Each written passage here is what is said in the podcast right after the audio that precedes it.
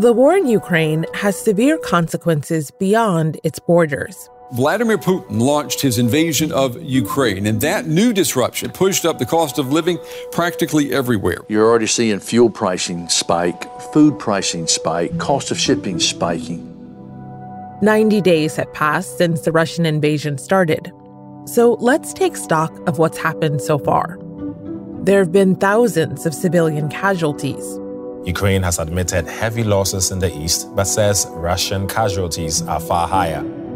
A refugee crisis. The country of Poland is still struggling under the weight of the Ukraine refugee crisis, and the humanitarian demands are simply overwhelming. And global energy and food crises. Ukraine is the breadbasket of the world. The conflict in Ukraine and the sanctions on Russia have led to another surge in the cost of oil and gas. Away from the front lines, the war is also playing out during diplomatic negotiations. Finland and Sweden are now applying to NATO, the military alliance that links North America with Europe. It's a strong sign of unity, but at the same time, the differences between the countries supporting Ukraine are starting to show. So, will alliances help to end this war? I'm Malika Bilal, and this is The Take.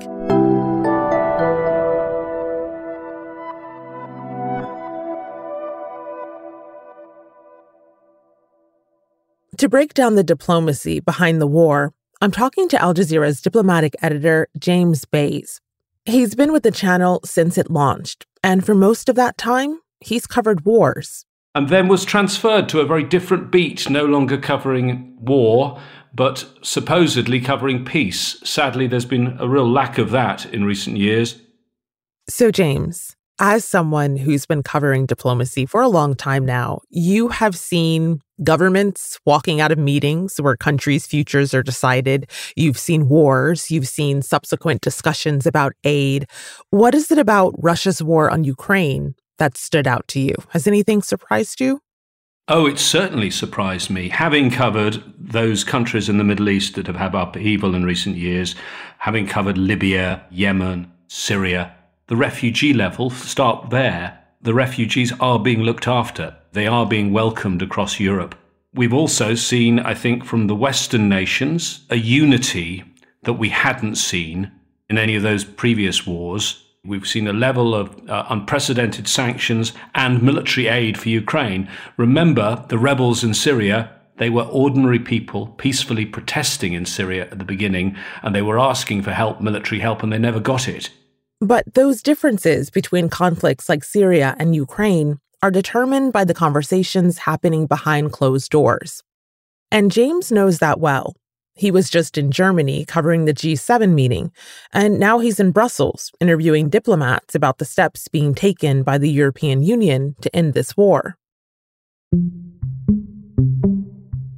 Let's dive into NATO because, in the wake of Russia's invasion, both Finland and Sweden have announced they want to join NATO.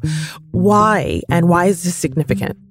Public opinion in both countries has changed really significantly and that is entirely due to the invasion of Ukraine. Public opinion in the countries before this, there was not a majority in either country. In recent days, we've had a vote in the Finnish parliament, and 188 members of the Finnish parliament in favour and just eight against. It really is a, a, a radical change in the position of both countries. James says that change is radical because Finland and Sweden could have joined NATO back in 1949 during its creation, but they opted to be neutral and later, when they became part of the EU, switched to non aligned countries. And that has been their position for so long, particularly for Finland, which has a very long border with Russia, a border of over a thousand kilometers. They felt this was the best way throughout that long Cold War to keep themselves safe. And the Russians appreciated the Finnish capital, Helsinki, is where many of the uh, Cold War negotiations between East and West took place. The Russians accepted it as a neutral location. But all of that has changed after the attack on Ukraine. So, what are the chances of Finland and Sweden being successful, and, and how long would it take? Normally, it takes a bit of time for a country to join NATO. I think this is certainly being fast tracked. The two countries have made their own decisions very, very quickly to join. The problem right now is the problem of Turkey. Turkey is a very specific issue here. It accuses, President Erdogan accuses both countries of harboring terrorists. Turkey is focused on two groups that it considers terrorist organizations the Kurdistan Workers' Party, also known as the PKK, and supporters of Fethullah Gulen, a Muslim cleric whom the Turkish government blames for a 2016 military coup attempt against President Erdogan. He would like both countries to extradite some people who are in Finland and Sweden, and they haven't done so. Last week, Turkey blocked the start of talks about the inclusion of Finland and Sweden in NATO. However, James says that NATO diplomats think Turkey will eventually agree after negotiations. Certainly, from the US, from the White House, they're saying that they still remain confident. They're going to have fresh negotiations with the Turks to persuade Turkey to change its mind because Turkey does have to change its mind. NATO is a club where all the members have to agree on a new member. James. It's interesting that we're hearing so much about NATO these days because we probably saw even more NATO headlines when Donald Trump was president of the United States. He claimed that the US's contributions to NATO were a waste of money and that other NATO members weren't paying their dues. I'm going to tell NATO, you got to start paying your bills. The United States is not going to take care of everything. Fast forward to today, and we see NATO potentially expanding. So, would the inclusion of Finland and Sweden make NATO stronger? I think definitely these are very sophisticated armies. They have very specialist skills, particularly Finland with its skills in, in, in, Arctic warfare.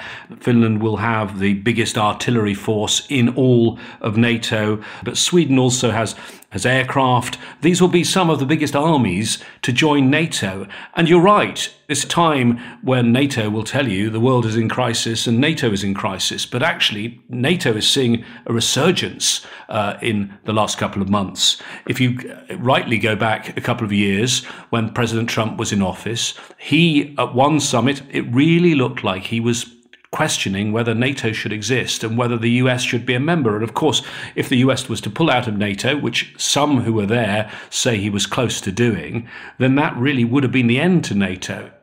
23 of the 28 member nations are still not paying what they should be paying and what they are supposed to be paying for their defense. It was only a few years ago that the French president, Emmanuel Macron, said NATO was brain dead. I know that my, my statements created some reactions and shake a little bit. A lot of people. I, I, I do stand by. I think what's happened is NATO has gone back to its original mission. If you look at the lifespan of NATO, it started after World War II and it sprung up in the Cold War, the US and its allies clubbing together to respond to Russia as a defensive alliance. The cornerstone of NATO is the principle of collective defense, which means that an attack against one ally is considered an attack against all allies. And that was its mission all the way until 1989 and the fall of the Berlin Wall. James says that after the Soviet Union collapsed, there was a serious debate about NATO's future. But the alliance continued to expand. And then, of course, it got involved in two missions which I think were pretty disastrous for NATO. One was Afghanistan, and clearly that can't be seen as a success for NATO because they left and handed over to the very people that they've been fighting all that time, the Taliban. And the other one was the NATO bombardment of Libya. Gaddafi fell, many Libyans were happy, but what came after was civil war, crisis, uh, and real hardship for the people of Libya.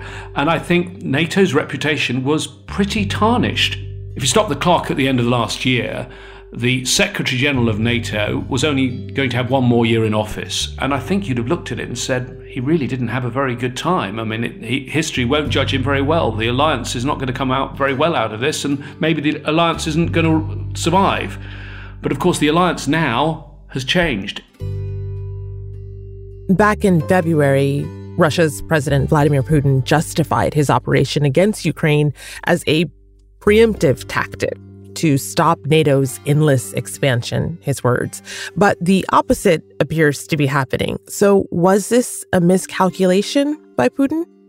Certainly, that's how Western leaders see it. They say that certainly the NATO Secretary General, Jens Stoltenberg, repeatedly says what he's got now with two new members joining is more NATO. And certainly, what he's also managed to do is, for now, unify those NATO allies and unify Ukrainians around one president. Remember, before this war, Ukrainians were not very unified. There were all sorts of political divisions in that country. What has Russia's reaction been to Finland and Sweden's announcement? We've had lots of different uh, reactions, lots of warning shots coming from Russia. The deputy ambassador of Russia to the UN m- making all sorts of um, claims that the Finns and Swedes need to watch out what could be around the corner. When Vladimir Putin, the Russian president, spoken about this, his comments have not included some of those warnings. So no one's really clear. I think it's very unlikely, though, that Russia would stage some sort of attack against Finland and Sweden. So let's talk about another regional body now, and that is the European Union. The EU is spending $520 million in military aid to Ukraine, bringing the bloc's contribution to about 2 billion. At the beginning of March, the Ukrainian president asked the European Union to prove that they were with Ukraine. So it's been more than 11 weeks since that statement, since that request, and billions of dollars later. Will the tap just keep flowing, or do you see an end to this? It's amazing how much money has been spent. Military aid is not something the EU normally does. And the fact that the EU is buying weapons, the fact that Germany is on board with this, these are changes that I don't think anyone would have predicted before February. They've done so much. What else can they do? How much more can they spend? And the first cracks are beginning to show. The first crack is Hungary. Hungary has a problem with the latest um, package of sanctions. This is the sixth package of sanctions. With this one, the EU wants to impose a broad Russian oil embargo. But to do that, it needs unanimity from the 27 member states. Some European countries are heavily dependent on Russian oil Slovakia, the Czech Republic, and Hungary. And they were offered a delay in joining the EU embargo. However, Hungary is the only country that refuses to accept this package of sanctions. This has generated headlines accusing the Hungarian government of holding the EU hostage. The Hungarian Prime Minister Viktor Orban is standing firm and he could block it. And if you block it, then they're going nowhere else. They've had five packages of sanctions. There won't be a sixth, and there probably won't be a seventh. So it is a difficult time for the European Union. Everyone is asking what Mr. Orban wants. Does he want money because his country relies so much on Russian oil and can't afford to get its oil from anywhere else. Or, and some observers say this, Mr. Orban has been known as the most friendly European leader to Vladimir Putin. And you could argue that during the opening weeks of the war, he was somewhat constrained because he was in the middle of an election campaign. So he didn't want to rock the boat. He didn't want to object to the earlier sanctions because it wouldn't necessarily have helped his re election. And perhaps now he's safely in power, some say, he is reverting to being much more favourable to the Kremlin. James, this dependence on energy from Russia does not only involve Hungary, or other countries like Slovakia. It also involves Germany, where you just were. Germany is still being provided with 55 billion cubic meters of natural gas a year by Russia. You were in the place where the pipeline ends. So, are sanctions affecting that relationship? What is Germany's plan? Well, I think Germany, which as ever is one of the countries leading the way in the EU, quite deliberately has gone for a sixth package of sanctions that goes to the energy part of this, which is clearly the key. That's where Putin's getting his money. But it targets the oil rather than the gas. because the reality is there is no way they can turn off the gas right now. They'd be turning off the economic production in Germany and much of Europe. So the gas for now they're leaving, but the oil they think is a way of hitting Putin further. Clearly, they've got to find a way, if they want to uh, go through with what they've said, of isolating Putin, and eventually they've got to go find a way to cut all of the energy imports. But gas is going to take a long time. So, energy and gas is one consequence of this. Another consequence is food. You recently met the EU foreign policy chief, Joseph Borrell. You had a sit down interview with him. And he was worried about one thing in particular, and that's grain. The, the looming food crisis is a crisis created by the war, and we need to take thousands of tons of wheat out of Ukraine. What's happening there? Yeah, there is a big, big problem. The, the effects of this crisis, because Russia and Ukraine both supply so much grain, so much of the world's food supplies, this is a problem that's not affecting people just in the immediate region of the war. This is affecting people globally. So, what they're trying is to get the grain out other ways. Certainly, the EU have launched something they're calling solidarity lanes. These will be the rail lines, and the idea is the rail lines will then flow uh, into the EU and get it to points where it can be distributed around the EU and then around the world. So, you were just in Germany covering Get More diplomatic efforts, the G7's meeting. You sat down with Ukraine's foreign minister, who told you he was there to get what Ukraine needs to stop Putin. I believe it's a mutually beneficial relationship because the Russian aggression is not aimed only against Ukraine. Is that true? Is it mutually beneficial? Well, certainly the Ukrainian argument is that if they are not supported, if they are not the ones to stop Putin, then he will move further. You look, for example, somewhere like Moldova, and the argument is that if Putin succeeds in Ukraine, then he will support those ethnic Russians who don't want to be part of Moldova. The same situation applies in Georgia. And certainly the Ukrainian view is that you've got to help us because this is a battle that Europe is fighting and we just happen to be the front line. We recently saw Avril Haines, the U.S. Director of National Intelligence, say that President Putin is preparing for a prolonged conflict in Ukraine during which he still intends to achieve goals beyond the Donbass. I know that you spoke with Ukraine's foreign minister about the end game how long could this war last? I think they know, and I think the Western supporters of Ukraine know it could go on for a very long time. And what the Ukrainians will tell you is that this war didn't start in February. They'll tell you that, in their view, the war started in 2014. It just was a new intensity, the invasion and the, the attempt to take Kiev in February. But they've been fighting a, a lower intensity war since 2014. First, when uh, Putin took Crimea, and then the continual fighting in the Donbass. My view on how long the war will last really is that it depends entirely on one man, Vladimir Putin. It's his war. He launched this invasion. He then changed the battle plan from the original plan when it failed, the storming of Kiev, to a new war uh, in the east, in the Donbass, to try and take areas in the Donbass. That is not going to plan either. On the other side, James says that Western allies and Ukraine might start to show some differences in what they'd like to see as the outcome. Just look at the recent call between Vladimir Putin and the German Chancellor Olaf Scholz. Mr. Scholz said in that call his number one priority was an immediate ceasefire. He wanted a ceasefire now. Well, it's interesting. When you speak to the Ukrainian foreign minister, as I did recently, or you listen to President Zelensky, they don't say that. And they're very adamant that they want to retake all of the territory of Ukraine. They will not accept a scenario where the Russians retain footholds in parts of Ukraine. And I asked the German foreign minister at a recent news conference about this. And she said well, we're simply following what the Ukrainians want. But actually, what the German position and the Ukrainian position are, are different.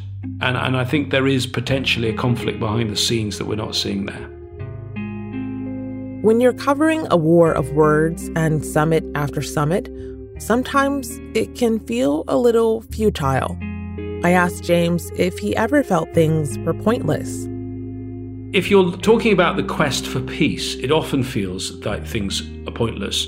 Most of the diplomacy that the Western nations have been conducting on Ukraine has not been with the goal of peace. It's been with the goal of trying to get Vladimir Putin to rethink and trying to support Ukraine so that it's not defeated by Russia. It's more been rallying the troops, getting the resources together, getting the weapons together, rather than any effort at peace whatsoever. And that's The Take. This episode was produced by Ney Alvarez with Alexandra Locke, Negin Owliaei, Amy Walters, Ruby Zaman, and me, Malika Bilal. Alex Roldan is our sound designer. Aya Elmileik and Adam Abou-Gad are our engagement producers. We'll be back on Wednesday.